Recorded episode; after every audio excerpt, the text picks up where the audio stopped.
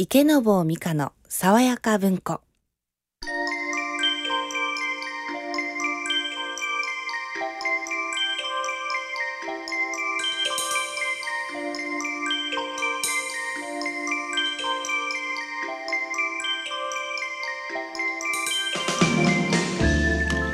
おはようございます。池坊美香です。今朝のお目覚めはいかがでしょうか？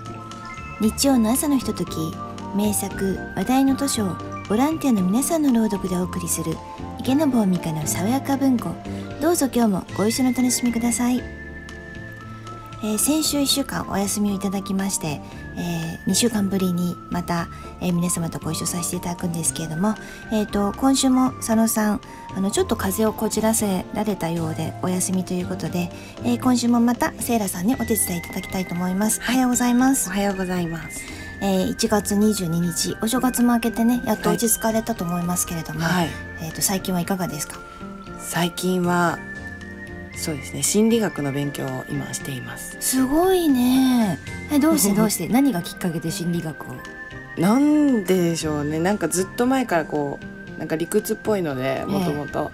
なんかえー、セイラさんそうなんだ。そうですそうえですそー、理屈っぽいんだ。めちゃめちゃ理屈っぽいです。ベジタリアンになったのもとか、ええ。そういういろいろ理屈っぽい人が多いなって勝手に思ってるんですけど。えー、えでも別に心理学する人が理屈っぽいって言ってるわけではないです。くてねわ私がちょっと理屈を込めて、ええ。なんでこうやってみんながこう思っていくのかみたいな。こうどう動くのかみたいなのを科学的に知りたいなと思って。うん。私も大学の時ちょっとやってました心理学本当ですか？ええ。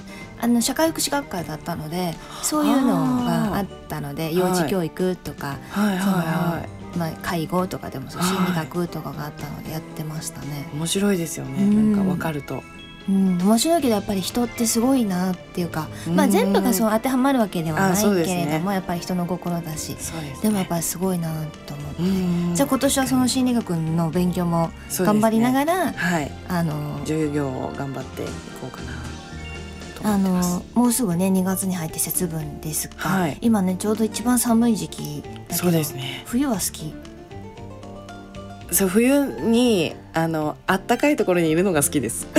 ストーブの日本でもあ日本の中でこたつとかストーブとか。とかが大好きですね。あー。でもあっという間にねもう春になるので、はい。皆さんねあのもうこの1月2月が一番寒いですけれどもねうん。風邪などひかれないように、そうですね。ねお気をつけください。乾燥してますしね今ね。はいそうですね。うん火事とかも怖いですからね。そうですね。なんか京都ももう1月入ってもう20日も過ぎるとあの、まあ、うちの1月5日の初池も終わり、はい。なんかお茶もねお初釜も終わり、うんちょっと一通り新年のあ。なんか行事も終わったので、はい。ちょっとこう緩やかなそうそうほっとするなんか新年明けてみたいな感じなんですけどね、うんいいです京都は。あうん。でもあれですよね。あのセイラさんもなんか今年はいいことありそうですよね。ーそうですね。うん。ありそうですね。ねこれ2月の節分からまた新しい1年って。あそう言いますよね。うん。旧正月っていうんですかね。正月から。はいうん言いますよね。だから来週までが、はい。えっ、とまあ古い1年で、そうですね。続きで。2月から私たちもまた生まれ変わって。生まれ変わってあたええ新たな年を。はい。はい。あの、えー、2月、はい。もまたねお届けしたいと思いますけれども今日は1週間お休みいただいて、えーまた2人でお届けしたいと思います。はい。この番組は読む人聞く人の心をつなぐ一般社団法人日本朗読検定協会の提供でお送りします。池坊美香の爽やか文庫。はい、えー、ではおはがきを何枚かいただいてるのでおはがきをご紹介したいと思います、えー、ラジオネーム愛用師の花子さんからいただきました。おはようございます。知り合いからたくさんの渋柿をもらったのでラジオを聞きながら皮むきをしています。今朝は赤ちゃんが嫌いって可愛いお兄ちゃんの話を聞き3人の子供の小さな時を思い出しました長女は2歳で弟ができた時、赤ちゃん帰りをし、弟は3歳の時妹ができた時、時々おねしょをするようになって、親の私は子供たちが寂しがってるのを分かっていながら、イライラしたり落ち込んだりして繰り返しの子育てでした。今、孫ができて、最もゆったりとした子育てができているのではないかと思って反省しています。ということだったんですけども。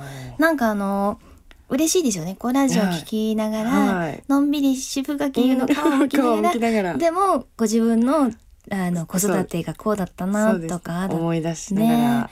なんかセイラさんとこね前も聞きましたけどご兄弟多い。そうですくねて、赤ちゃん帰りはあんまりうちの家はあ私が長女なんですけど、ええ。私は結構そうですねドライだったんであんまりなかったんですけどそういう気持ちもよくわかる気がしますね。えじゃああのすぐ2人目とか3人目の弟さん妹さんは？あ妹とかはやっぱおねしょしたりとかいろいろしてましたねそのはがき通り。